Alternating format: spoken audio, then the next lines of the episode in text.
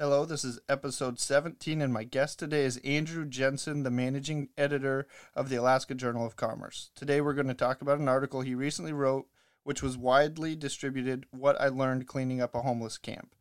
That will be the focus of the discussion, but we'll also talk about what is going on in the Alaska business community, oil prices, and perhaps even spend some time talking about the future.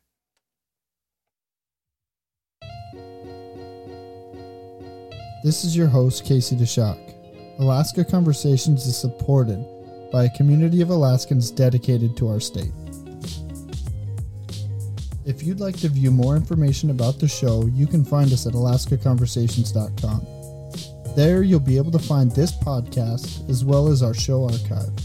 The website is another place to find information and data concerning the topics we discuss, events, upcoming guests, and more about Alaska Conversations. If you have a question, comment, topic recommendation, or a suggested guest, you can email contact at alaskaconversations.com.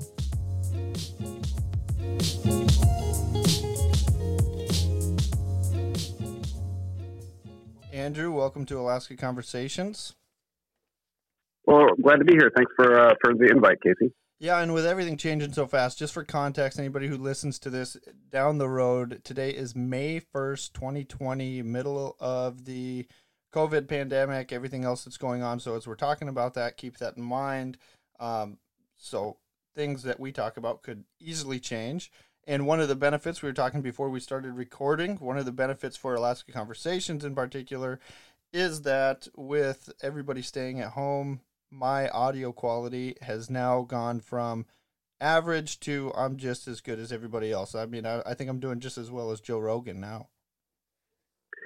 well, that's good. He's sort of a gold standard podcaster. Well, I, hey, you know, every everybody's got terrible audio quality, but um, so for any good discussion, I think it's important for the two parties to talk a little bit about their priors or where they're coming from, their leanings, um, and I am a natural skeptic. So I I believe that we we have lots of data available to us. We bring in, we gather all of this data, and uh, usually we draw the wrong conclusion. So I think we look at the simple, easy answer, and we never really go, okay, what's the second or third order effect? So that's why I started Alaska Conversations. I think that people need to think about things a little bit deeper. I want to have conversations with both sides of the aisles, all sorts of views, and it doesn't have to be political. It doesn't have to be anything. So, you are with the Alaska Journal of Commerce. What is what's the goal of the Alaska Journal of Commerce? What do you guys focus on, and uh, what are your priors? Well, the uh, the Alaska Journal of Commerce it's the state's longest running uh, weekly business publication. Uh, started uh, back in 1977 uh, when the first oil started flowing through through TAPS, and so the um, uh, the focus of the publication has always been to to have that uh, an in depth perspective, an in depth look at, uh, at, at the business community in Alaska, from oil and gas, mining, fisheries, tourism, transportation, uh, the military, and then of course the role of, of government in the state because we certainly realize how much money um, within the economy is supported by either federal or state spending. Uh, so it's it's an interesting uh, aspect of the economy to cover because there's I think there's probably very few states in the country where government spending represents such a large part of the overall economy. So the the goal of the journal uh, being a weekly publication versus a daily, uh, we always have a little bit more time to spend on on stories to get a little bit more in depth. I think sometimes when you're when you're on a daily deadline, uh, a lot of stories may get more sort of a cursory coverage uh, without going into more in depth and more uh, more of the deeper questions about what are the driving forces behind what's happening versus just covering what's happening.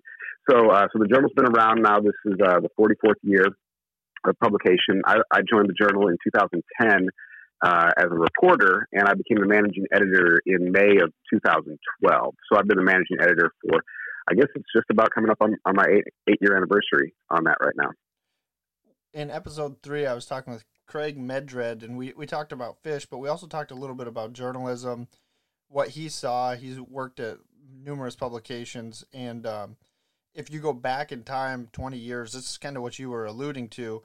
TV would break the story, or maybe it was radio that would break the story, and what people relied on uh, print to do is uh, is to really analyze and, and give an in depth discussion about what the story means because you couldn't keep up with what was breaking on radio or TV.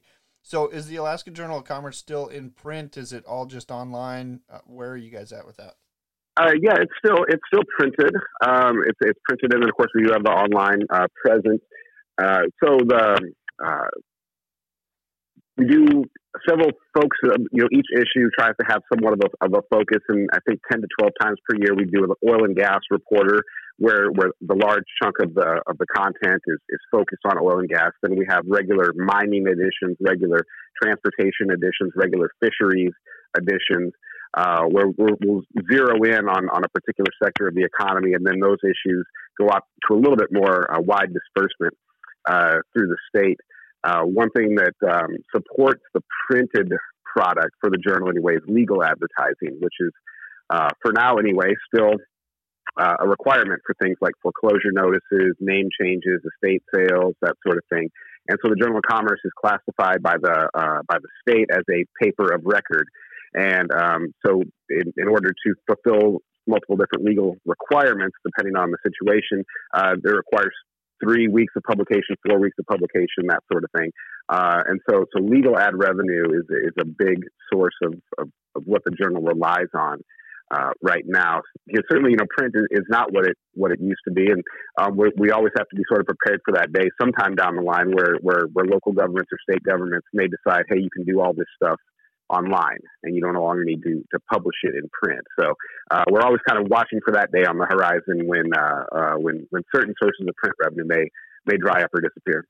And the Alaska Journal has has some pretty fantastic reporting. At least when I go to uh, and I access it online frequently.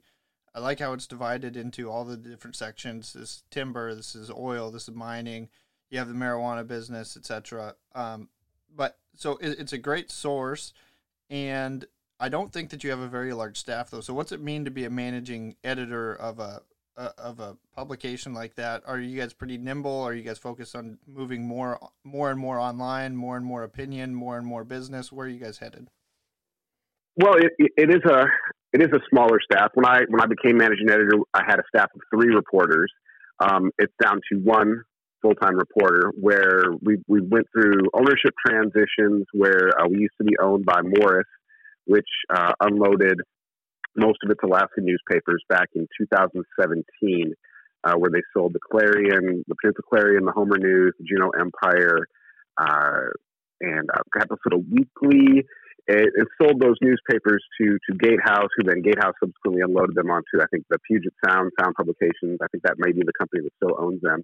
Uh, but Morris held on to the Journal and the uh, Chugiak Eagle River newspaper uh, because that was the Anchorage based publications. And at that point, it looked like the ADN may or may not may cease to exist within a couple months. So Morris um, held on to the journal just in case uh, the ADN just went belly up and, and, couldn't keep operating to have some sort of printed product that may uh, that may be able to, to step in and, and take over a role um, covering the covering the state. We already had a statewide reputation, a statewide footprint. Um, so, but then the Binkleys they came in, they rescued the ADN, and then but now Morris had sold all of the newspapers in Alaska, so we were just left with the, Milepost. They still owned Alaska Magazine, they still owned, and then they owned these two little newspapers, and they had sold off all their newspapers to the rest of the company. So they no longer really had any support at all uh, for the two newspapers they had left in Alaska. And things got pretty bleak there for, for the next couple months after it became clear that uh, the ADN wasn't going anywhere, but Morris had already sold all of the newspapers in its portfolio. And we really became even more of a redheaded uh, sort of stepchild within the company uh, to the point where uh, there were some internal things that were were sort of deteriorating. And Morris went to the Binkleys and asked if they'd be interested in buying the publication and that happened. And Then that moved pretty quickly. I think from January to February, they had, they had worked out a deal, and we moved into the ADN building in Midtown Anchorage. I think around March of uh, 2018. And I mean, the difference has been. I mean, it's been tremendous to have local ownership versus ownership that's four hours away. And it's not really concerned anymore with with what you're doing. So you didn't have tech support, you didn't have billing support, and that sort of thing. So just have local ownership and local local people that are there to help you. You know, you just walk over to a desk, or now you have to, you know, more emailing uh, to to get that support. So local ownership and and and the Binkley's management, I think, has been great both for the both for the ADN and for the Journal of Commerce. And you you moved up to Alaska, you know, decade plus ago. I also moved to Alaska a decade plus ago. Um, one of the things, if you if you were born and raised here, and this is what you know, uh, you may not see any any difference. But you were talking about the local ownership. If I go and I look at the Casper Star Tribune from Wyoming, or if I look at uh, the Cheyenne paper, Rapid City Journal, Sioux Falls Argus, any of these, because I grew up in South Dakota. Um, oh, I'm from South Dakota. Well, how about that? Well, that's I grew up in Pierre. Yeah, I grew up in Pierre. Well, you know, you're right smack dab in the middle. I grew up in Belle Fourche, South Dakota, so all the way to the west. And uh, well, West River. yeah, it, you know, it's a it's a real thing. People don't understand that, but East West River is a real thing. And my parents actually live in in Huron now. Um, so oh yeah, there. no, that that was a big divide. yeah, and and I've I've got family in in uh, Pierre. Um, so or they were in Pierre, now they're in Yankton. But anyway, when you look at these, when you look at these different uh, newspapers, they're they're supposed to be local newspapers. But if you if you click and you go look at them, it's basically a regurgitation of the AP national news. There's there's really no local news. Alaska has maintained more local news, and we had a really great local radio presence that has uh, basically gone away as everybody's taken a, job with the current administration. But um, you know, it's, it's like I, I mean, yeah, that, that is, and yeah, for sure. And and, and another thing that where I've heard where radios radio is getting hit hard right now is, is because of drive time. People aren't driving, yep. you know. So so your drive time hours where where they try to at least sort of focus where you're going to have some local content and, and that sort of thing.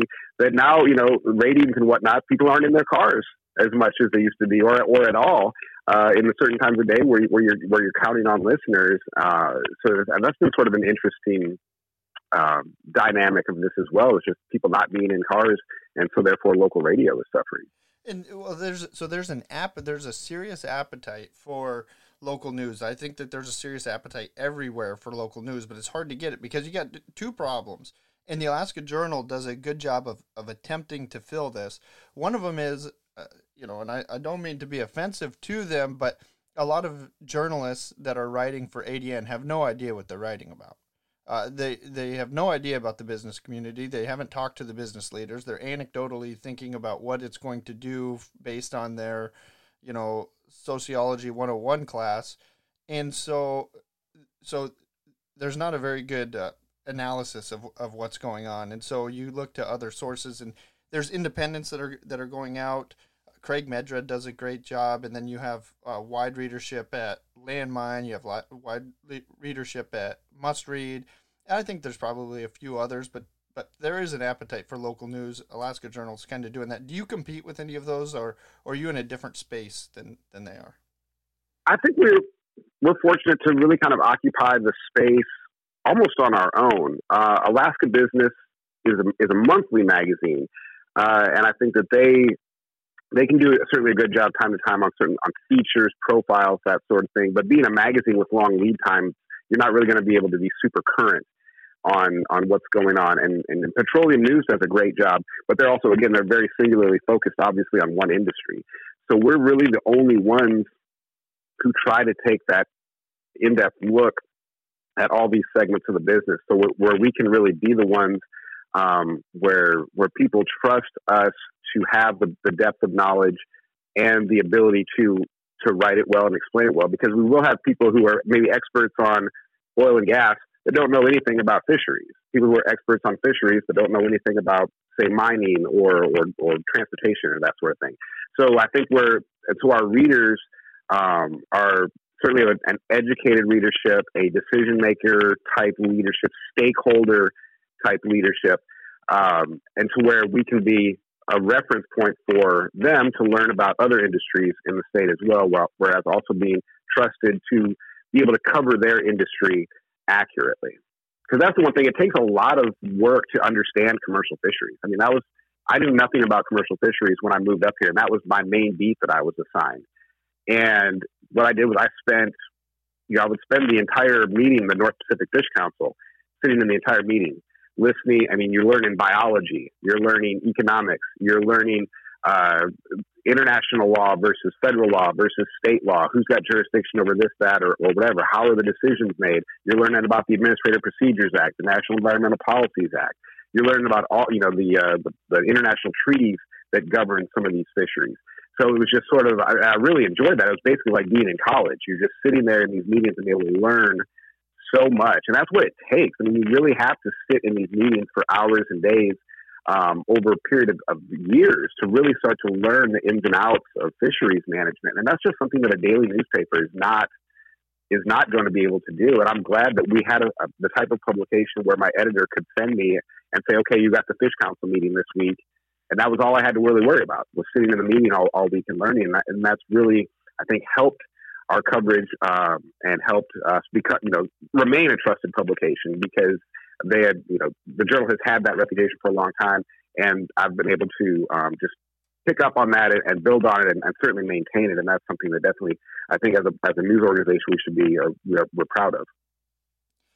Yeah, and, and and fisheries take a, a, long time to understand, but all businesses take a, an extremely long time to understand. That's that's where you guys have the expertise.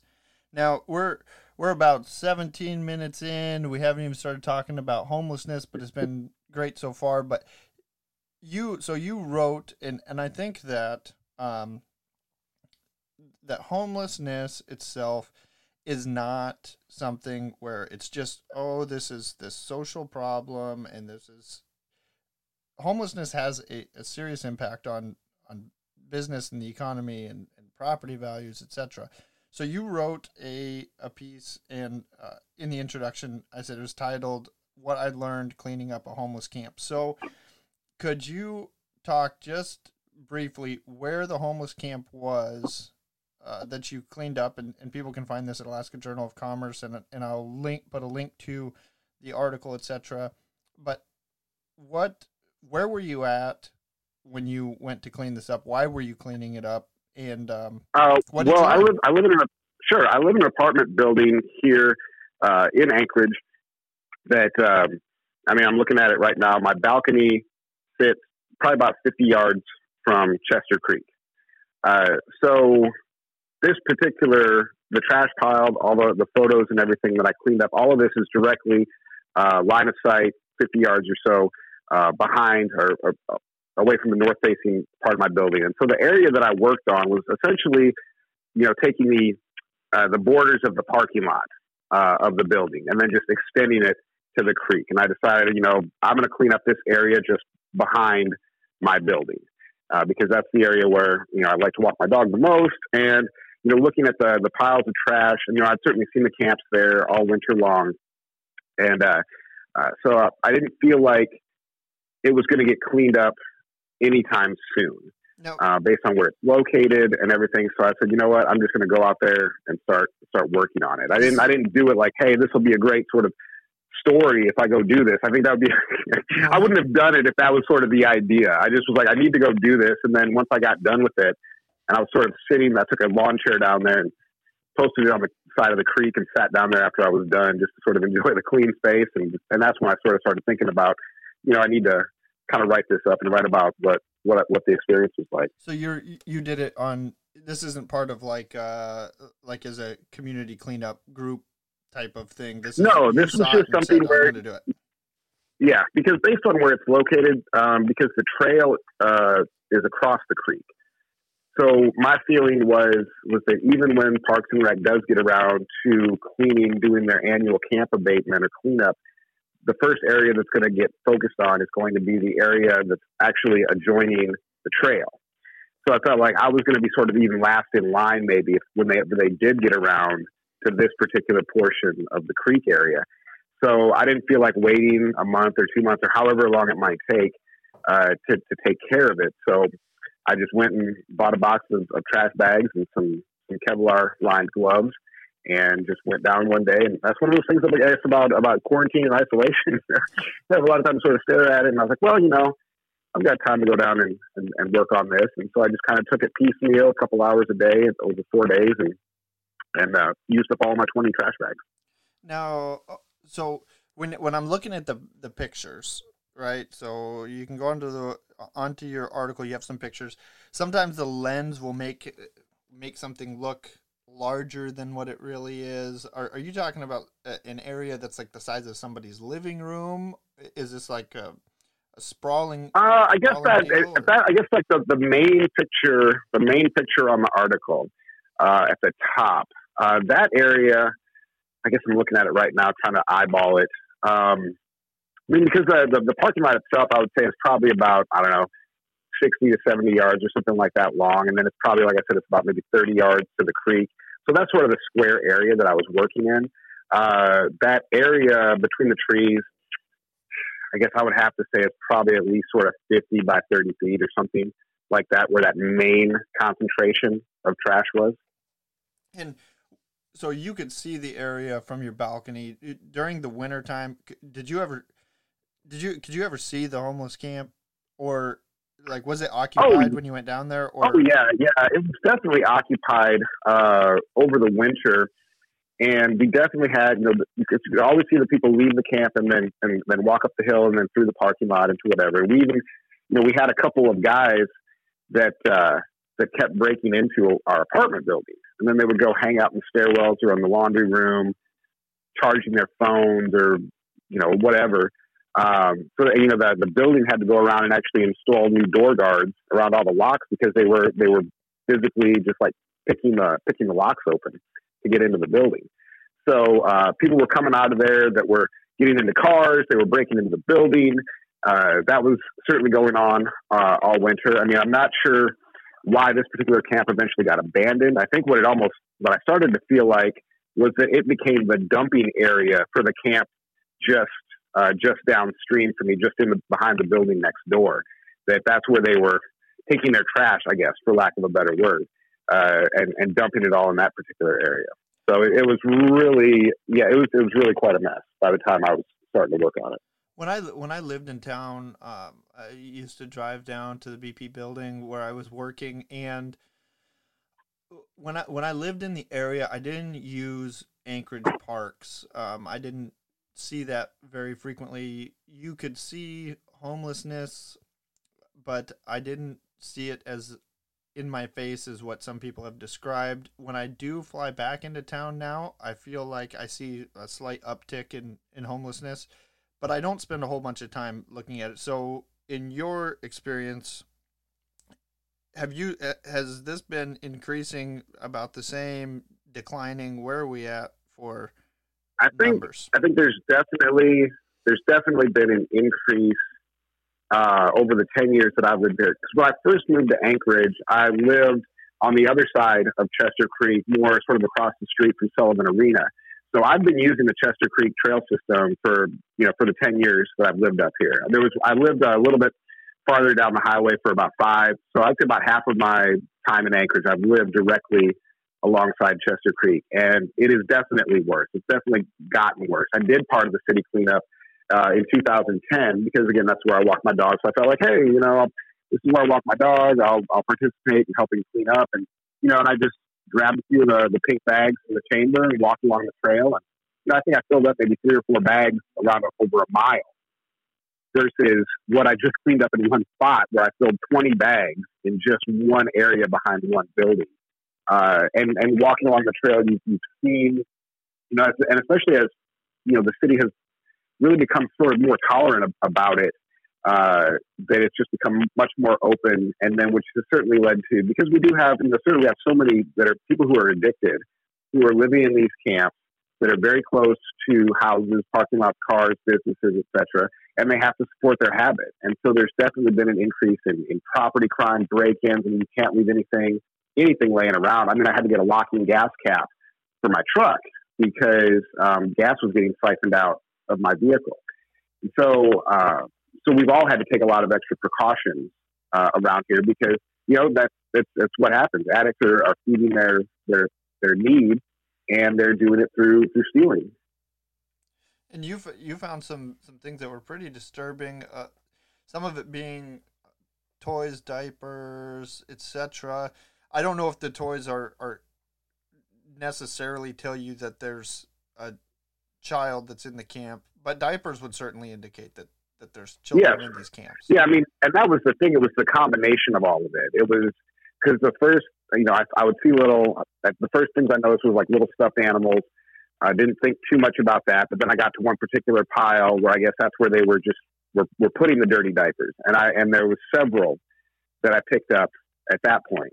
And then as you're picking up the clothes and everything that have been discarded, uh, you're finding children's clothes, tiny shoes. Uh, so you're finding plenty of mounting amounts of evidence that, that children were present. Not not just the toys, but just the combination of all the things. It's unbelievably it's unbelievably sad to me. I've got three children. Uh, my oldest is five. My youngest is one. To think about them being in a situation like that, I think it, any normal person is going to have to re- react with some form of empathy towards this. I mean, it's it's just it's a terrible social problem, and we want we definitely want to fix it. Um, we over the the COVID crisis, Anchorage turned Ben Boeke, Sullivan Arena. I mean, into mass shelters. At this point, you would think that there would be nobody on the streets, essentially, because there's plenty there's plenty of bed space now. Um, and I was right. reading ADN this morning, and they have a, a story where there's still people have to go out and clean up homeless camps. The mayor is going out. Some people have said that they feel like they're in a prison. That's a that's a quote from from ADN this morning. I don't have the article in front of me, but I do remember it. Yeah, I read the one too. Yeah, hey, this is no, I'm not going to go down there because it's kind of like being in a prison. So, if, if you're if you're being honest, you can't possibly say that this is just an equation where people don't have we don't have enough bed space. So if we invest hundred million dollars and create ten thousand beds, there will be nobody on the streets. That equation doesn't work. You can't you can't go. No, the the evidence doesn't. Yeah, the evidence doesn't support that. Uh, that that people will on their own if something is available to them that they will take advantage of it. Uh, people are in the depths of addiction. Um, people, some people just don't they, are, they have no interest in in being in a structured environment, and that's where I think when if you're when you're not being proactive about patrolling the camps, finding out what's going on, uh, you, you'll never be able to separate the people who who need help or who would take help from the, the people who, who won't take help and don't want help.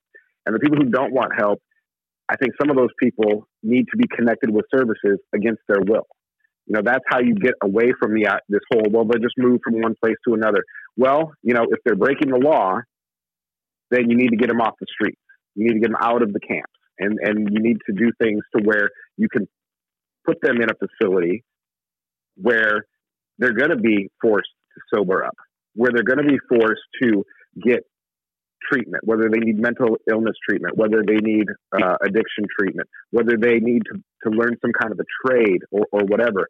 Um, and that's the thing that you don't see ever proposed. It's always, well, we need to connect them to service. We need outreach.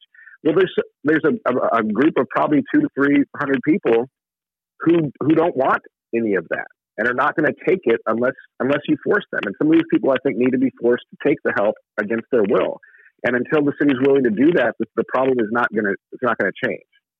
Well, uh, one of the problems though is even even if you start to offer the help, a lot of times, well, I yeah, I'm gonna I'm I'm going to say this. One of the things, and and I talked a little bit with Matt Schultz about this in episode one. Um, the the idea that there are a bunch of people that through no fault of their own, have ended up on the streets with their family because of an emergency, and now they can't get out of that cycle. That is a one-off. That you you can't consider that the norm because it's not. And if you think that it is, you're lying to yourself. What is causing homelessness is addiction. Plain and simple. It is very difficult to become homeless in this country if you're not addicted to substances, and that is something that that's a hard pill for a lot of people to swallow. That that doesn't mean that there aren't some people that fall on hard times, but guess what? Those people are usually willing to go and seek out the help. But what you have is right. is people that are in serious addiction, and I don't think I, I I'm not sure when you look at addiction rates and addiction numbers and and recidivism in addiction no matter how much help that you give, the the problem is is that there's an underlying issue that's leading to the addiction, whether it be self worth, whether it be abuses through childhood, etc. And so the prospects of getting people out of addiction are low. Your chances of success are low, and so um, really you have a, a population of people that are potentially homeless. Let's say it's 2,000 people, potentially homeless. They're right there or they're on the verge if the city is going to allow it, uh, make it easier to be homeless, then what it does is it attracts more people from that potentially homeless population to become homeless. And so um, I think that there's obvious reasons that in some cities where they're making it easier and easier to become homeless, that the homeless numbers are increasing and nobody really wants to address or nobody really wants to admit that maybe some maybe it's uh, maybe deterrence is a better is even better socially to help people out that are on the streets that it's not necessarily about giving assistance but maybe sometimes just being the person who says look you can do better. You need to do better and we're not going to allow this and that that will grab a few people that are on the margin that are just close to becoming homeless or not homeless and they'll decide not to. I don't know whether that's oh just you know well, I think the deterrence deterrence is not something that Anchorage is practicing right now. Uh, I mean, there's no excuse for, for example, say at the at the Midtown Walmart here at 32nd and A Street, one of the busiest intersections in town. There's no reason that law enforcement should allow groups of 10, 15 people to gather on the corners, drink, literally pass out on the sidewalk there's no reason that law enforcement should be allowing that to go on every single day. You have got to do deterrence. And until you're willing to use the force of the law, you will not stop this. And until you make it uncomfortable for people to do what they're doing, they are going to keep doing it. And uh, so, so to me, there's a lot of sort of low hanging fruit for the city that that could be done. You know, for example, I mean, because if you would do year round abatement, if you would do year round patrols through these areas along Chester Creek and Campbell Creek where things are particularly bad, for example. For example, I mean, the the police could walk into a camp and, and it could be tr- trash like the the area I was in or whatever, and the cops could very easily say, "Look, here's some trash bags.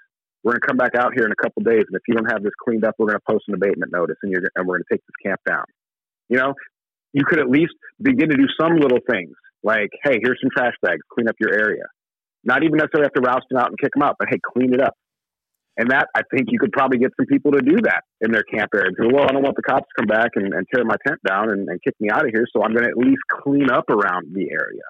But there's not even something as minimal as that going on because that would go a long way towards keeping things cleaner, at least during the winter, to the point where you wouldn't get to where we are in the spring, where, where the snow melts and everybody can see just these this tremendous amount of trash that is that is all over that is you know that is right along salmon bearing uh, waters.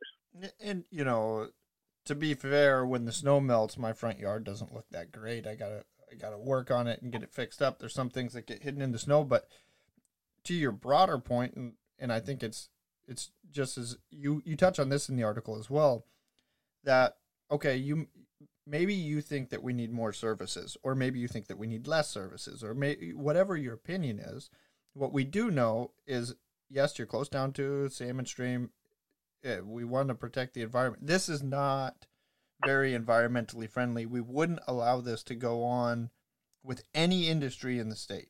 I mean none. And for some reason we're saying uh, well let's uh, let's allow this to go on out of you know our own compassion or whatever but removing the people from it we can't just have people throwing trash around like this i mean uh, normal people are going to get giant fines for doing this. Exactly. Well, I think that the municipality, because this is municipal land, so they're responsible for the environmental quality of the municipal land. And you know, like I said, you know, I, I noted several very strong statutes that govern these areas. Between the Anadromous Fish Act, with Chester Creek and Campbell Creek are both included in, in the state fish catalog, which means they are protected habitat. Uh, the Clean Water Act, federal level, and the Migratory Bird Treaty Act, because we have we obviously have migratory birds, we have migratory fish, we have moose, we have I mean we have owls, we have rabbits. I've even seen a picture of a lynx running around on on Chester Creek. I haven't seen one, but I've seen a picture of it. Uh, so we have you know wildlife habitat here that is that is being destroyed, and that's a municipal responsibility. And I think that if there was you know if they if they can't be motivated by humanitarian reasons, then maybe somebody needs to come in, like the State Department of Environmental Conservation or the federal EPA, because you can easily just do a visual examination and realize that there's pollution entering the soil and entering the water.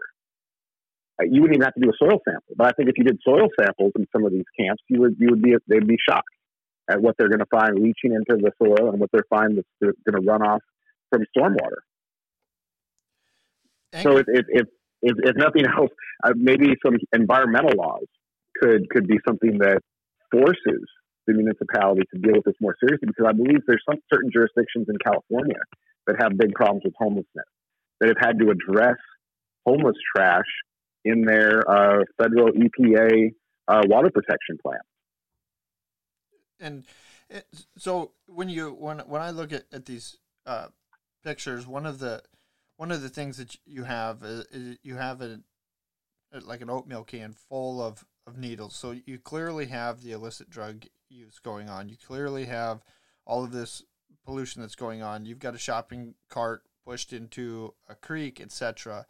So the combination of both illicit drug use and the uh, environmental impacts of, of these types of things should be something that we consider okay well let's let's clean these camps up. Now, I think some people may look at the broader economy and say, well, Alaska, or not Alaska, Anchorage in particular, is at a disadvantage because, uh, number one, you get a lot of population coming in from, uh, from villages that come in and they stay in Anchorage. Now, some people may think, well, that's because there's all of this welfare in the villages, blah blah blah blah blah. That's not true uh, as far as as far as I can tell, as far as I know from my my traveling to villages and, and living off of the road system.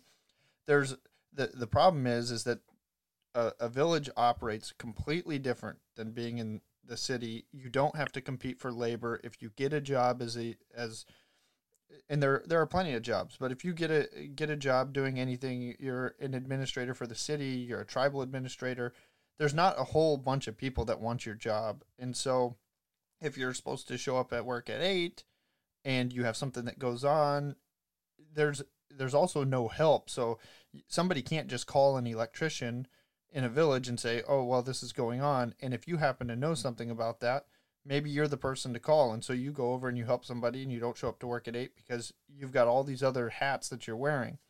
You go into Anchorage and all of the sudden you need to be to work exactly at the right time. You can't step off of doing anything. You can't bring your children to work. You can't do all of these things. And so it can lead if if somebody goes in without without a giant social uh, basically a support system that it can lead to some homelessness and it's hard to get out of that. That's one that's one problem that Anchorage has. Another problem that Anchorage has is that as the economy dwindles, and this is a direct reflection of production and oil price right now, more people locate to Anchorage, I think, maybe for social services or to make things easier on them because transaction costs are lower in Anchorage. And so they relocate to Anchorage, but they don't have a really good plan. And so with ever with a broader Alaska economy in question, more people kind of are a magnet into Anchorage. That's yeah. I, think there's definitely some the, the economic factors in Anchorage, um, and, and, the cost of housing in particular is is very difficult uh, to to to get into in terms of just the rent, the deposit requirements, and, and that sort of thing. There's not a lot of affordable housing in Anchorage, and it's very difficult to build multifamily housing here just for various regulatory reasons.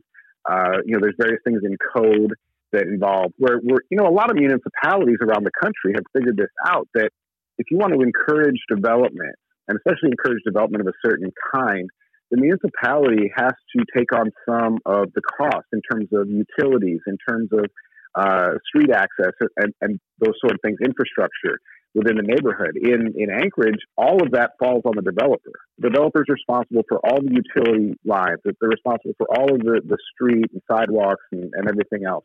So so the cost of developing in Anchorage is so high that it discourages a lot of the solutions that you might want to have in terms of affordable housing. Uh, and, and that's a big problem with Anchorage. I know there's definitely a lot of people who become homeless because it's it's it's, it's very unaffordable for some people, especially on one income uh, in order to make ends meet in terms of, of, that. So I think that's a big problem well, with Anchorage. And I don't see a lot of solutions to see where the municipality is going to come out and, and partner with developers to create a certain kind of housing.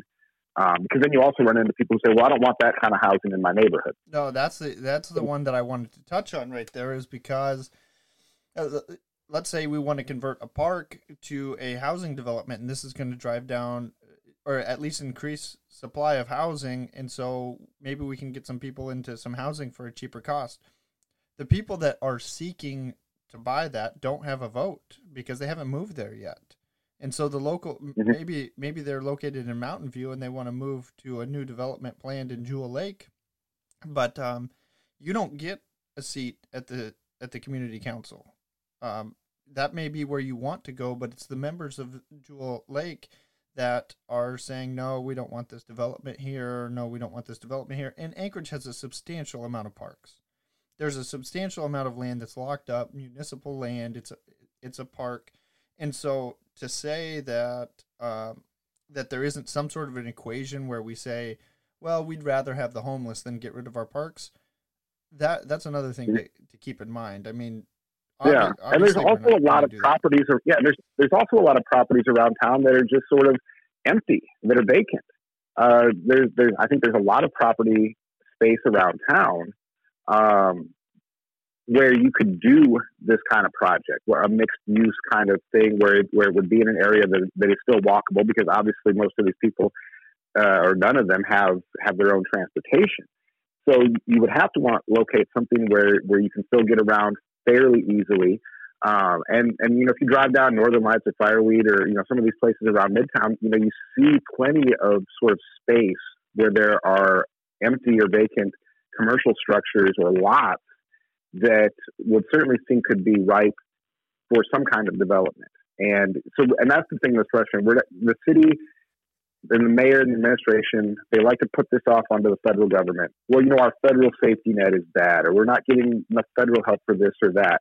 Well, at some point, you can't you, you can't just stand around with your hand out to the federal government, and when you don't get what you want, then just blame them for why you're not doing anything. Uh, Anchorage has to take some ownership over this stuff, and so and that's the thing that frust- frustrates me is when they proposed this alcohol tax. If they had said, "Look, we're going to build a treatment center, well, we're going to build a facility where people who are committing, I guess, for lack of a better, just like a nuisance, like nuisance misdemeanors, public drinking, passing out on the street, littering, illegal camping, illegal burning, you know, that sort of thing.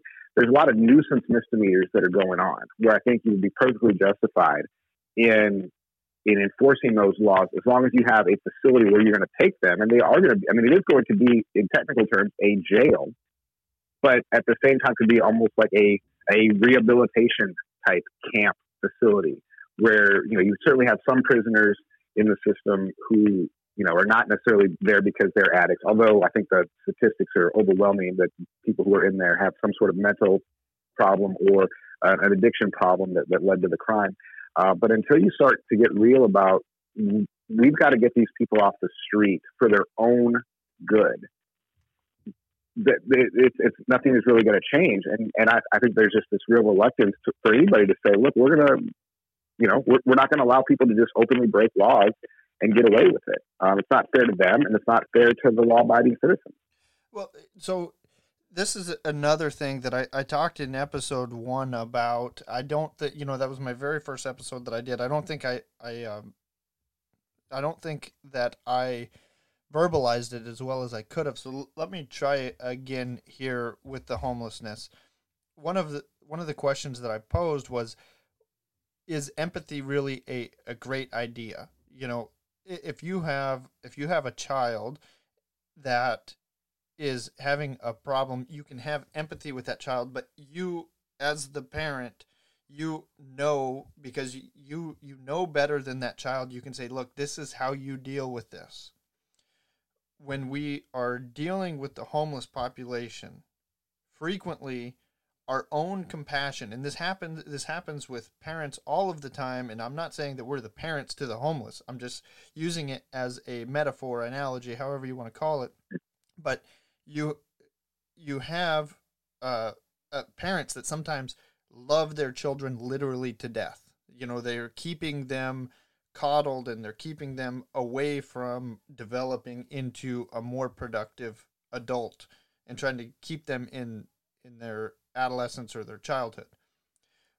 We've all had, at some point, you've either had a coworker, you've had a friend, you've had a coach, you've had a teacher, you've had a professor. Somewhere along the line, you've you've been around somebody that's better than you are, and that pushes you to do better than what you thought that you could do.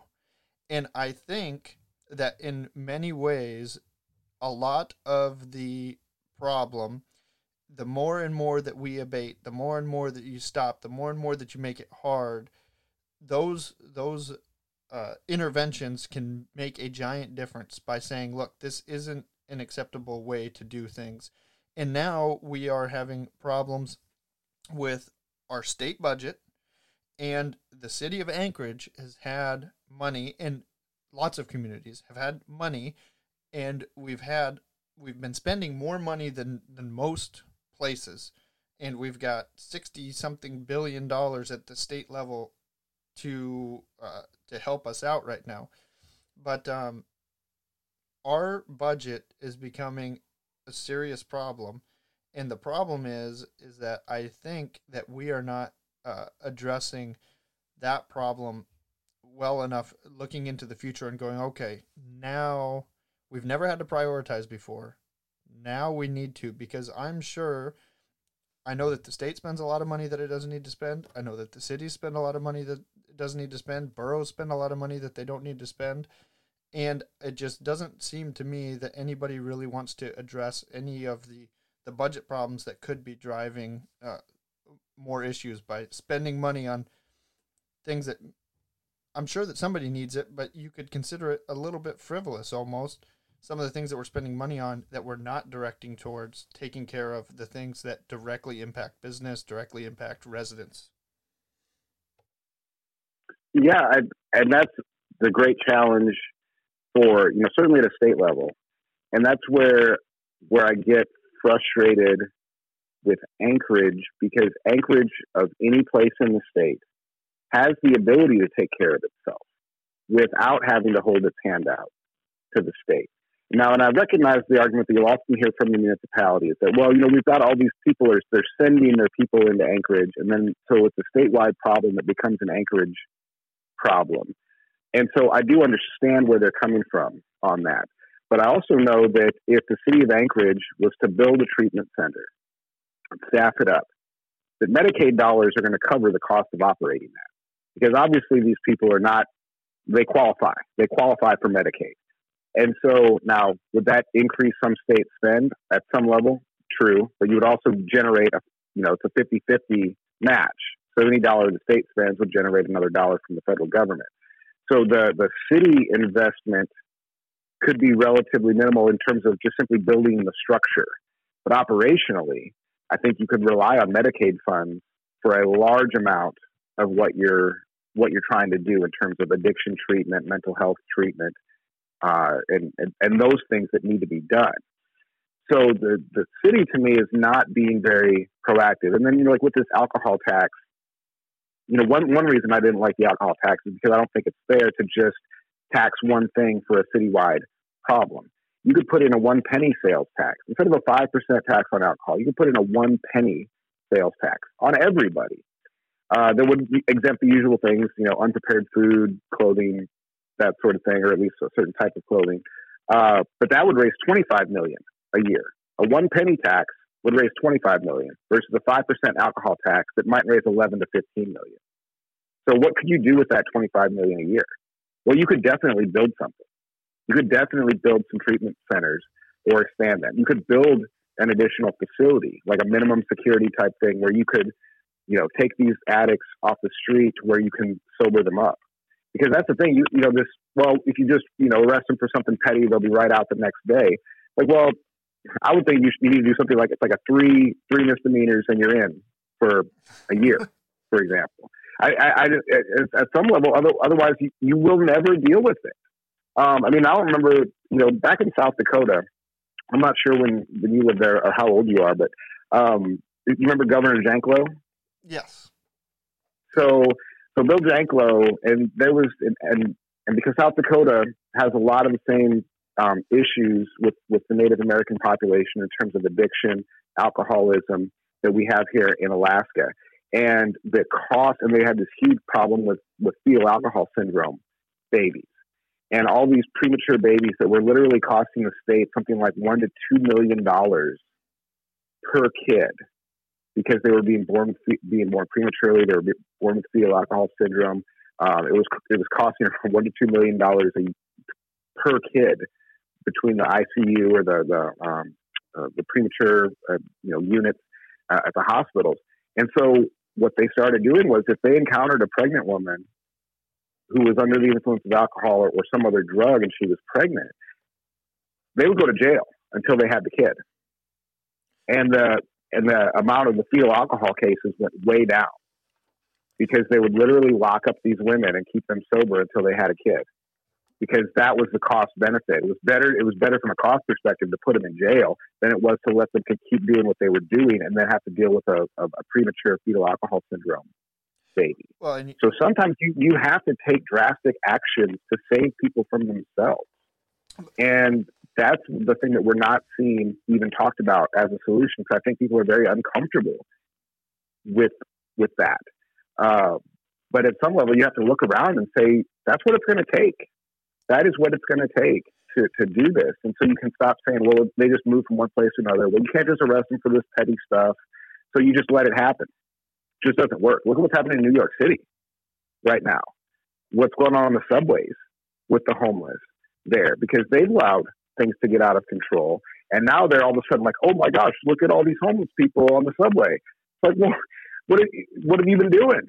In Cal- you know, California has an enormous problem with this as, as well. Exactly. Enormous where you have camps literally uh, up against the building of City Hall in Los Angeles where you have medieval diseases like typhus I, I that was, are making their way into City Hall. I was in San Diego a couple months ago. I took it. My family went on vacation uh, down there. Thankfully, COVID free. You know, before all of the, the chaos went on. Uh, but we went down to San Diego and we said, "Oh well, let's take the kids to the park. It's a nice day. Let's take the kids to the park." We looked it up, Google Maps, drive around the corner, get to the park. There was, uh, I mean, not even remotely exaggerating. There was probably 40 or 50 tents and tarps and and so the park was gated and basically everybody's tent tarp etc lined the entire outside of the park and we said well i don't think so but these are you know these are community parks that have been taken over and nobody's going to do mm-hmm. anything about it um, at all and so you you know you mentioned uh, south dakota native american population some of the problems uh, if I go back to where I was talking about in the beginning of this podcast, and I said sometimes people don't, people look at the very uh, surface level. So some somebody may say, well, that is a little bit offensive to say that, or some people may say, well, that particular population is predisposed to uh, to addiction. But I I right I, I just I, I simply disagree with that with that analysis. I think a, a large portion of it is that we have done a lot to allow a lot we spend a lot of money to provide all of these different services. And like in alaska we, the uh, native population was allowed to, to stake out 160 acres. Not everybody but there was land allotments. But the land is not theirs. It's still owned by the the government and they have to get permission to sell or develop or to transfer this land because for some reason the native population was not allowed to be trusted with their own property rights. And so now you have all of this equity that's built up in all of these different allotments that could be sold and developed and that money could go in to allow these families to go and the same thing happens with these with these homes, these BIA homes, all of this property that's held in trust by the BIA it's not allowed to be owned by the individuals, and so it takes. A, I mean, the engine of wealth for the vast majority of us in the middle class, lower middle class, upper middle class, whatever, is that we build up a home and then we take that equity and we pass it on to our children and our children do better and better and better and we've taken that engine completely away from the native population it's not their fault for that and so i think it's i think it's almost like a generational theft that we're not allowing this community to develop any of its own wealth and there's a whole host of wealth out there in the native community that should be that they should be allowed to uh, access.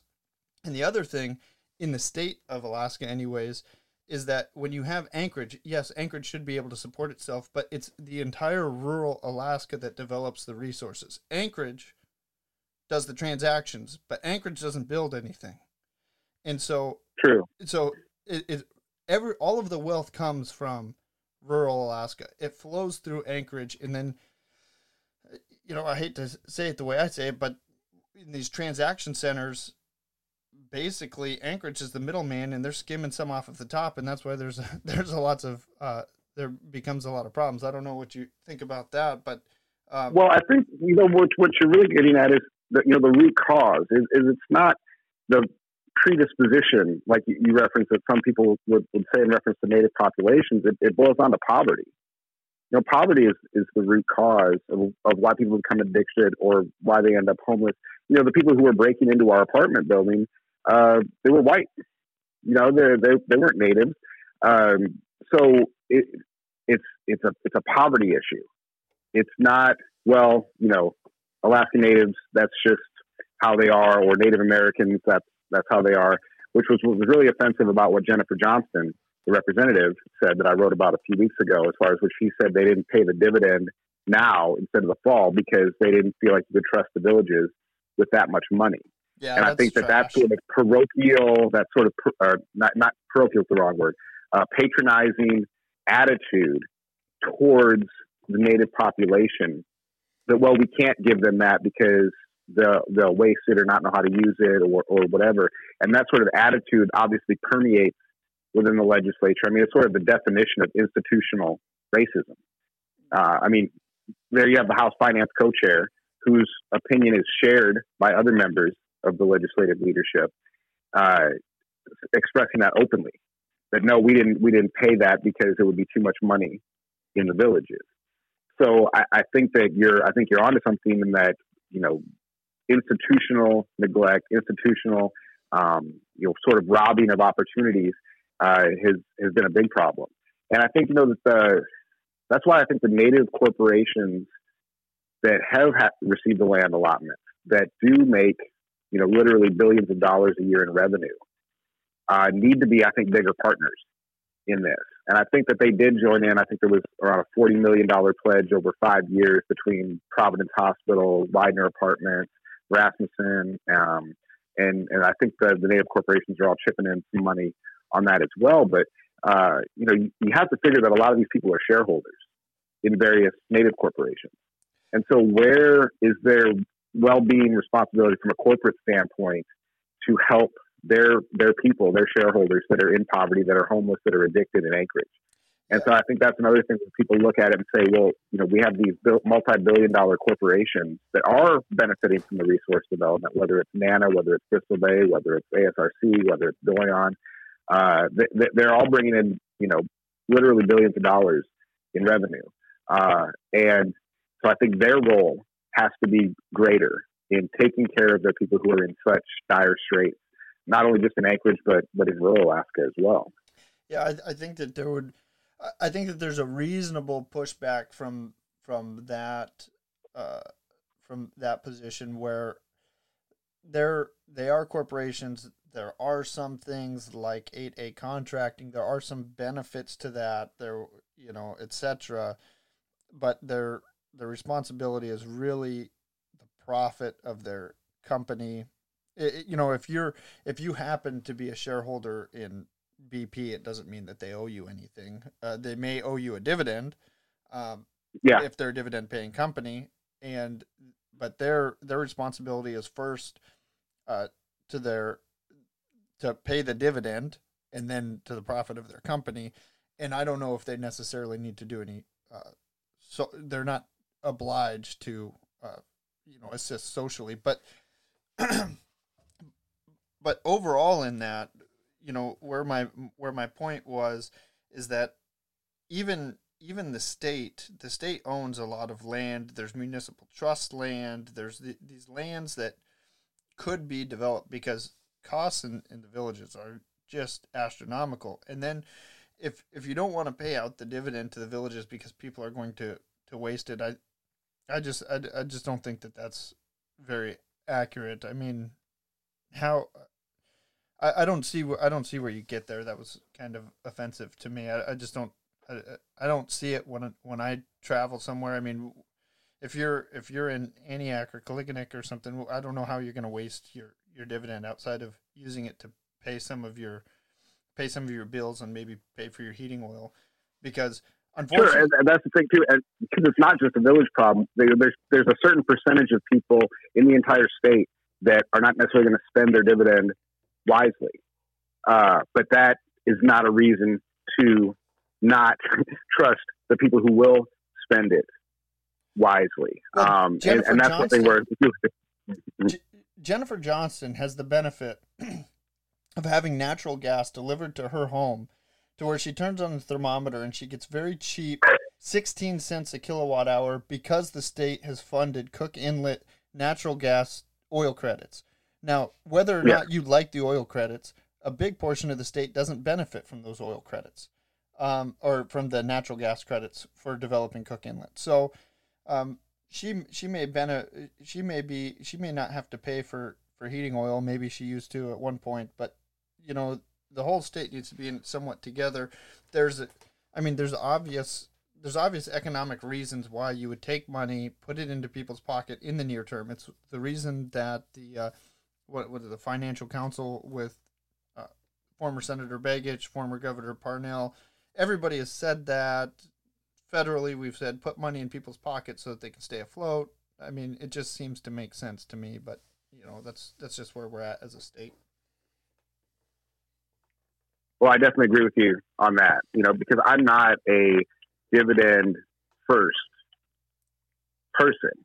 Um, but in this particular situation, you know, especially when you look at the way people have struggled with the, the, the small business loan program, the PPP program, or even just getting the IRS their information to get their stimulus payment, and here the state of Alaska, or even just working with the state unemployment office, uh, which was overwhelmed. And here we have a mechanism, infrastructure already set up to put money in everybody's bank account within two weeks, most likely, and they didn't do it and they were perfectly fine with letting people wait on the federal government to get their act together, or waiting on the PPP program to get back, stood back up, or or any of these things, and uh, or waiting for people to get their bank information to the IRS, or how, how, how everything. You know, there's there's a lot of people who, who is, is were a month into filing for unemployment that still hit, hadn't seen a check, and the state had every ability to to step in and and use the tools that were available to help people out, and they didn't do it because of people like Jennifer Johnston. and I think that's one thing that people should be. I think people should be upset about. So, uh, in the just we'll we'll wrap this up just quickly, and, and we'll touch on this one quickly. Maybe sometime we'll talk about it again down the down the road. And, and thanks for thanks for spending some time with me today, Andy. But um, with our with our budget deficit, here's here's the reality. We're we're probably going to be collecting less than a billion dollars a year in royalties and, and tax. I mean, that's that's yeah. what we're going to collect in our in our taxes and our royalty share. Our investment income is going to be about three billion ish. Um, so right. one, we're, we're going to be at sitting at about four billion dollars in revenue. Our unrestricted general fund spend was about 4.6 billion yep. this year. So if we go oil tax or uh, PFD zero plus income tax, we might be able to spend the size of, of increase that we that, that we're used to. Um, there is no question after, and I, I talked to Elijah Verhagen, who's running for District Six right now. He said that, uh, and he claimed in episode in the, just the last episode, episode sixteen, he claimed that during the testimony, it was ninety percent, more than likely ninety percent ish, of people in support of paying out the spring dividend, and they didn't do it, and so it it doesn't have anything to do with uh, your public testimony. It doesn't have anything to do with this. The dividend's going to go to zero. Absolutely. And when the dividend goes to zero, and some people will say, well, you know, at least we got the corpus. When the dividend goes to zero, it will be very rational for people. I would think the same thing.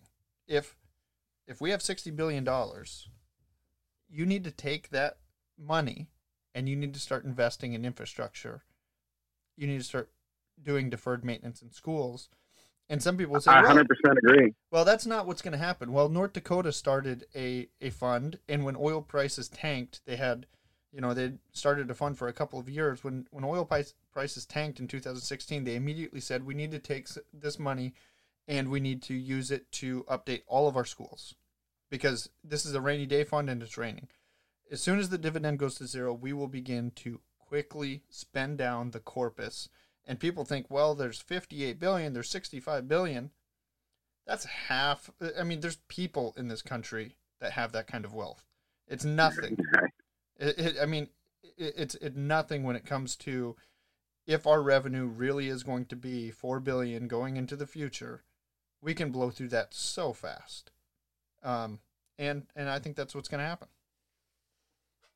I I think we're you're right.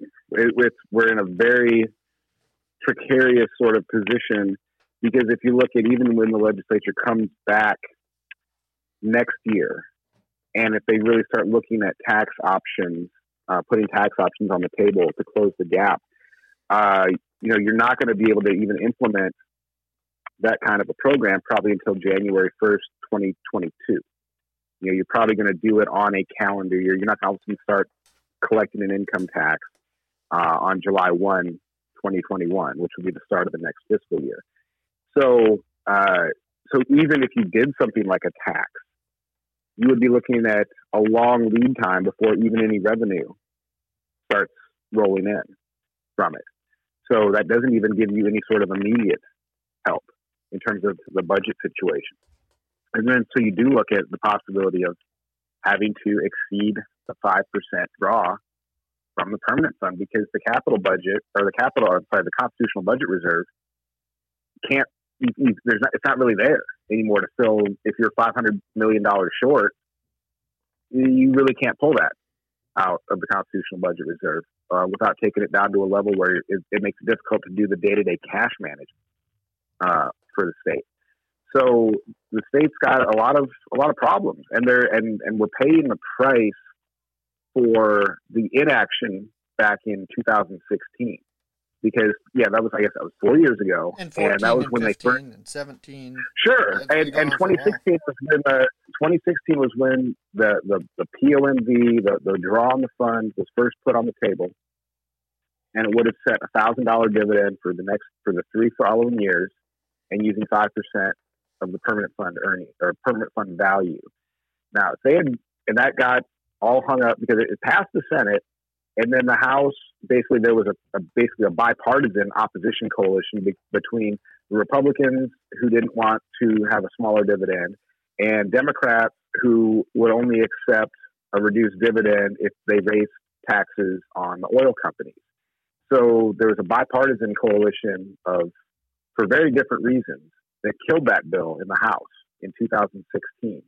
And then you had a bunch of people go out and run for reelection. And then Walker subsequently vetoed the dividend down to $1,000 that year. And I had actually written uh, maybe a couple weeks before he did that, I said that he should do it and use that as leverage to try to get the 5% draw approved. Uh, and the House didn't go along. He went ahead and vetoed it. And then all these people went out and ran for reelection, uh, campaigned basically against Walker for vetoing the dividend. I mean, people like Kathy Giessel in particular. I mean, Kathy Giessel voted for the thousand dollar dividend under the under the draw in 2016. And then when Walker vetoed the dividend down to a thousand, well, she was running campaign ads saying Governor Walker stole your money, and I support Senator Dunleavy's plan to get your money back. So, so it was it was much easier to go demagogue the issue in 2016 and 17 instead of doing what needed to be done. And if they had passed that in 2016, you would have sustained the constitutional budget reserve. You wouldn't have had to draw full four billion dollars just for a year. You could have taken some from the earnings reserve, paid out a thousand dollar dividend, taken a little bit more from the CBR, and we would still have billions of dollars in the CBR. Well, but because that's just maybe. of the politics, yeah, yeah. Well, yeah. I mean, you wouldn't have had. To, I know for sure you wouldn't have had to draw four billion dollars for a single year budget out of the CBR if they had if they had passed that back in in 2016. You would have gone into the 2017 budget with some earnings reserve, some CBR, and then as oil revenue picked up, you could have reduced all the draws kind of across the board. Uh, so the, the, politics of this four and five years ago is why we're in the situation now. So uh, it's it's hard to know where they can go because they're really kind of out of options. You either you pass an income tax, it's going to be very difficult to get through uh, through the House, uh, which won't even kick in for another six months, and then you'll only get six months of revenue into that fiscal year for it and there's no, really no way to, to fill even the budget gap. To, to raise, say, $500 million through an income tax, you're not going to do that in six months. The amount you'd have to set an income tax at to collect that much revenue. So it basically all comes back to the same thing of having to draw more than 5% from the value of the earnings reserve, even without paying a dividend. So, so the, so the state and the legislatures have, have gotten themselves in, into quite a pickle now. And, and it is hard to see which way you go out um, without sort of some, some level of layoffs within state government or some reduction in services. Uh, but every time you try to cut anything uh, from the budget, there's some stakeholder group that's going to come out and say, no, not me, not me, not me. And then by the time it's all said and done, all those different stakeholder groups have added up to oppose this, that, or the other part of a revenue package, and then it, and then it doesn't go anywhere. So um, I, yeah, it's, it's, it's very tough outlook for the state right now. In this in this budget crisis, we still have a council for the aging, uh, council for aging. Some of these some of these things that we do um, there's already national information. I mean do we do we really need to study some of these things? And one of the so that's the, the problem in conclusion is that uh, this happens everywhere. I believe that this happens everywhere at least is that we had a lot of money and we built out an unsustainable alaska and unfortunately for us it's time it's time to come back to reality. We have all enjoyed an extremely high standard of living, especially given our uh, our isolation from supply chains in the lower 48, uh, our climate, etc. We have been able to enjoy an extremely high standard of living. And unfortunately, all of the infrastructure that we've built is not necessarily sustainable. And so the the Alaska that we're going to move into we can move into it and uh, there will be people that, that enjoy it, but it might not be in Alaska with 750,000 people or 661,000 PFD applicants from, from last year. It might not be in Alaska yeah. that has has all of the benefits and all of the luxuries that, that we've come used to enjoying. You know, that's that's probably what it's going to look like. I, I think you're. I mean, I think you're right. Uh, you know, we are going to see out migration from this. I mean, we've already got seventy thousand unemployment claims. That's 20% of the state workforce. Yeah, it's, Um, insane. and especially when you look at the, the oil field, you're talking about six figure a year jobs up on the slope that are that are being wiped out right now. And we saw this happen uh, in the construction sector during the recession, where uh, there was a tremendous amount of out migration. The capital budgets went down to basically the federal minimum, and there's a lot of people that left, a lot of trades skilled tradespeople that left, and the lower 48 economy obviously has boomed over the last three years, and those people aren't coming back to Alaska. So even if you wanted to um, have some infrastructure projects, there's a there's also a lack of workforce because it's left the state. We've had sort of a skill drain over the last three years, and that's the big long term problem. Is you have out migration of skilled, educated workforce, And a and you're left massive what you're left behind with. Yeah, a massive in migration of people who understand that because of the geography of Alaska, because of the population of Alaska, and because of the former lots of money in Alaska, that we are no longer attracting people that have come north to the future, as they would say, and trying to build this this great last frontier mentality that I mean that's what drove this state for the last 20 30 40 years.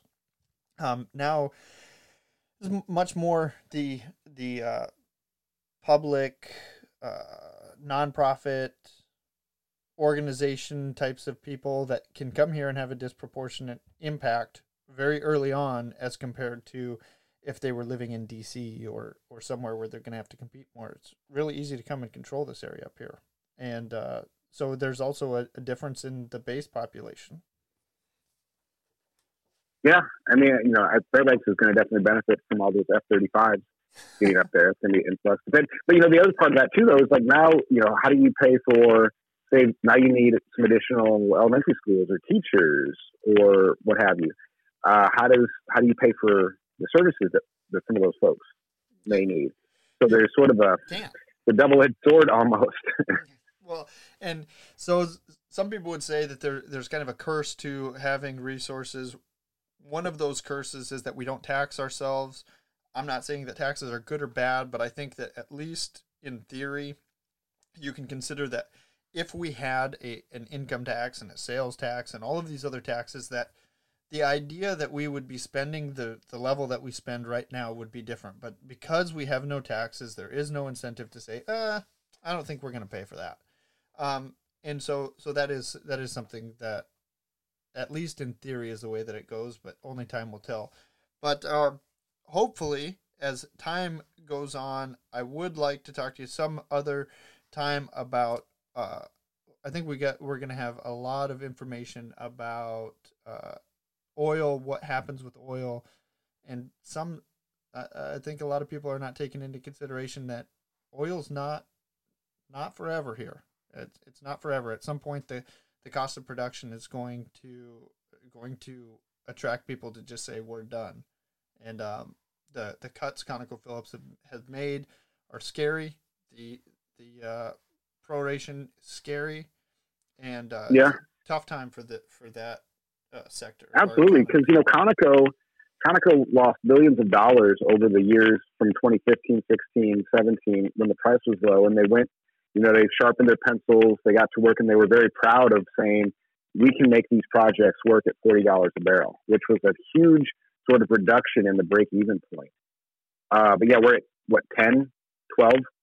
I mean, Right. there's there's no pencil sharpening that gets you to a point where where you can make money at twelve dollars a barrel, and not just here but anywhere. Well, it, Um, it you know, costs us shale- over shale- ten. Costs us ten dollars Yeah. to get it to the West Coast. So whatever Right, price that you're getting, you've got to do that, and then Yeah, and then you've got your cost of operations on top of that, which is you know ten or fifteen dollars a barrel. And then if you start to make money, you need to pay. But before you pay for your operations, you need to pay the state its royalty share, and blah blah blah blah blah. It's it's very difficult to make money uh, in oil if oil's not at least forty or fifty dollars a barrel wherever you are. Sometimes maybe you can do it at thirty, but you're not making very Mhm. much. no. Um, and at this point, they would take breaking even in a heartbeat. Uh, but it's it's very difficult to expect any business um, to to sell a product they're losing perhaps thirty dollars per barrel. and you're selling at a rate of hundreds of thousands per day. Uh, that's just it's just not realistic to expect any of that uh, to be able to be sustainable. Uh, now, I think that you know, and it, well, the, the amount of uncertainty because back in 2016 when prices crashed, it wasn't so much derived from you know oversupply. It was a demand thing, but now we have an oversupply and a lack of demand. And so it's the two things, and then you know Alaska oil has been somewhat insulated because it goes to the west coast, but Saudi Arabia has been flooding the west coast with cheap oil for the last month, and so that's where you've seen Alaska, even where the the Brent benchmark that is typically priced very close to, if not more. Brent is something like 22 right now, and Alaska is 10 because Saudi Arabia sold a whole bunch of oil in the West Coast refineries at 20 to 25 dollars a barrel. So now Alaska oil is getting completely sort of worked over by this price war, and that's going to take some time to unwind.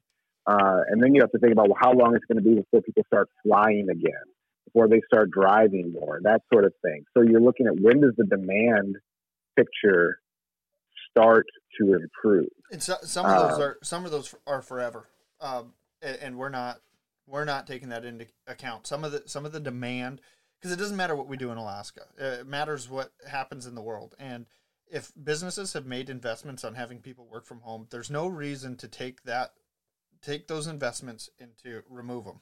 Um, you know, those oh, investments. Oh, exactly. I think the telework, you know, the idea of, of spending an hour, you know, an hour a day each way commuting to a downtown office building. I think that's going to be increasingly um, a thing of the past. And then you think about commercial real estate. What could happen? I mean, if you're a developer with a with a bunch of loans on commercial office space right now, I would really be sweating.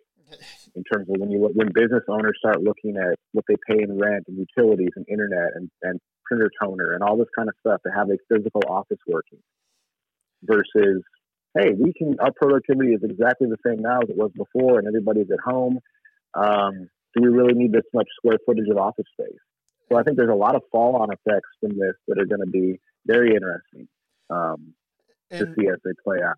During the during the 1986 crash, I think you know that 86 crash is is the best parallel um, as far as fear goes. But during those days, uh, Alaska was producing 25 30 percent of the country's oil. Now we produce two yeah. to three percent. So it's not like Alaska's a big loss. If, if we decide to shut it down, the only reason that we're not going to shut down the pipeline is because the cost of getting rid of the pipeline and cleaning it up. As soon, right. as soon as that becomes feasible, I, I don't think companies are going to keep doing businesses here. Uh, I think that there are politicians on both sides of the aisle that are opposed. They have reasonable fears about our environment and that they're going to they're going to want to avoid drilling on federal lands so there's going to be a little incentive to stay here drilling. But the Alaska Journal of Commerce business, uh, the business newspaper, I love it. And Andrew, thank you for being on the show. It's one of one of my longer ones, so I just want to wrap it up on there. And I hope to talk to you soon. Well, thank you very much, Case. I enjoyed the conversation and, and be glad to join you again sometime. All right. Sounds good. Thanks.